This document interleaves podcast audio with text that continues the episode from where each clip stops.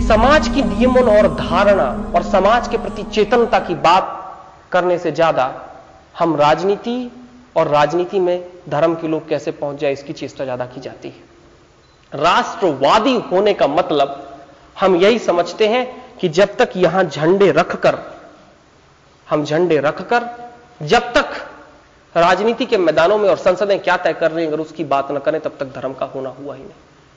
राष्ट्रवादी बनने का अर्थ हम ये नहीं समझ पाते, जो विवेकानंद जी ने कहा था कि जिन जिन क्षणों से होकर, विवेकानंद जी से एक बार पूछा गया था अमेरिका में कि बताओ, नेशनलिस्ट होने का भाव क्या है? तो बोले, तुम समझ नहीं पाओगे।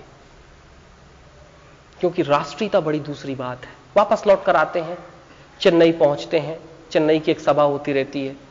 चूँकि पेपर पर बहुत दिनों बाद उस समय मिलते थे, वही सवाल किया जाता है कि साहब, तुमने वहाँ तो उत्तर नहीं दिया था, बताओ ना राष्ट्रीयता होने का। मतलब क्या है, भाव क्या है? बोले हाँ ये समय बता सकता हूँ। विवेकानंद जी ने कहा था कि राष्ट्रीयता वो भावना है जहाँ हम जीवन के महा आदर्शों से अनुभव लेकर समाज के बीच हम बांट क्या सकते हैं, अपने भूक्षेत्र को हम दे क्या सकते हैं। जब हम उस क्षेत्र में कार्य करते हैं तो वो राष्ट्रीयता होती बड़ी महत्वपूर्ण बात कही थी, लेकिन भारत इसको रिपीट नहीं कर पाया। वो राष्ट्रवादी संत और विचारक की बात करता रहा। लेकिन राष्ट्रीयता और राष्ट्रवादी होने का अर्थ क्या है?